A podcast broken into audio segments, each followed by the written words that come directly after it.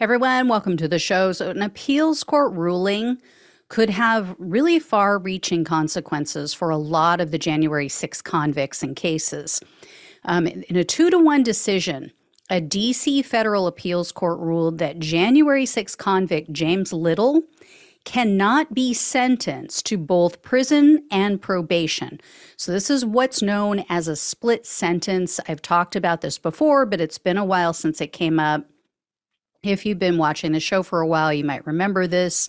Um, this came up early in the sentencing hearings. There were one or two judges who believed that this was improper in cases of low level offenders, um, people who were convicted of one or pleaded to one single misdemeanor.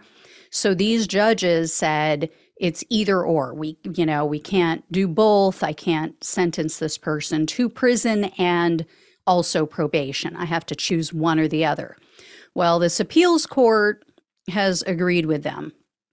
They've said that the sentence is, again, either or, but it can't be both. And now the appeals court um, has upended the sentence of this Jan- James Little man, but also potentially numerous other January 6 convicts. Um, in their ruling, the two judges wrote, quote, Probation and imprisonment are alternative sentences that cannot generally be combined.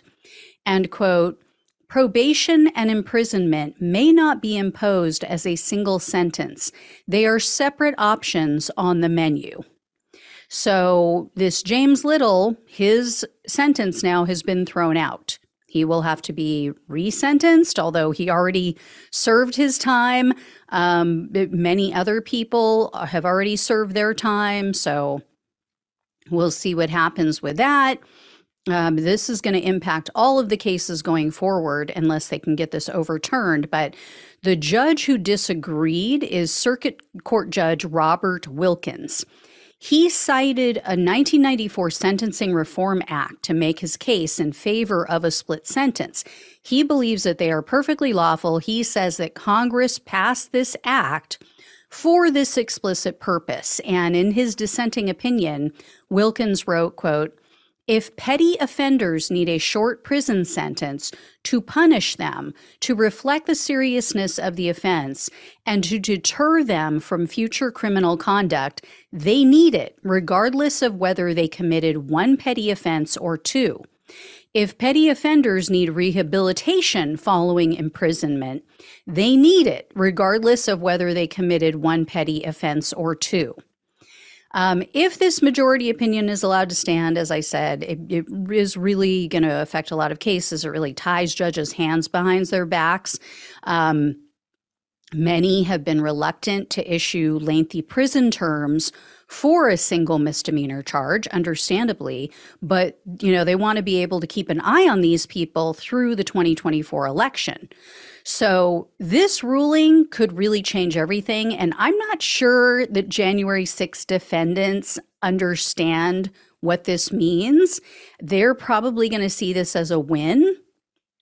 And, you know, they think that they're all going to get probation from now on. But it could really backfire on them because, as I see it, um, you could see a scenario in which prosecutors are going to now start requesting much longer prison terms for something as simple as parading. Uh, you know, or we could see prosecutors refusing to accept a plea deal for a single misdemeanor. They might require that these people now plead to two misdemeanors.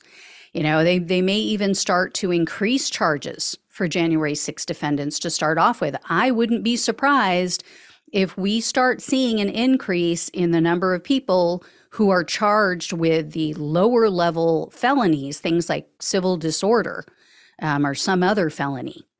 So, this is going to get interesting. I will definitely keep an eye on this. I will let you all know what I hear uh, going forward. I would expect that the Justice Department is going to appeal this even further, take it to the next level, but we'll see. All right, guys, thanks so much for watching and listening. Please like, please share, please subscribe. Really, really trying to get to that 50,000 by this Friday. I know it's like a like a monumental task at this point and it would take a, close to a miracle but i think you guys can pull it off. So hit that subscribe button tell all your friends and family about the show tell them to subscribe. So so appreciate it. If you can donate links are down below in the description box on youtube and the podcast. Love you all. Take care and i'll talk with you soon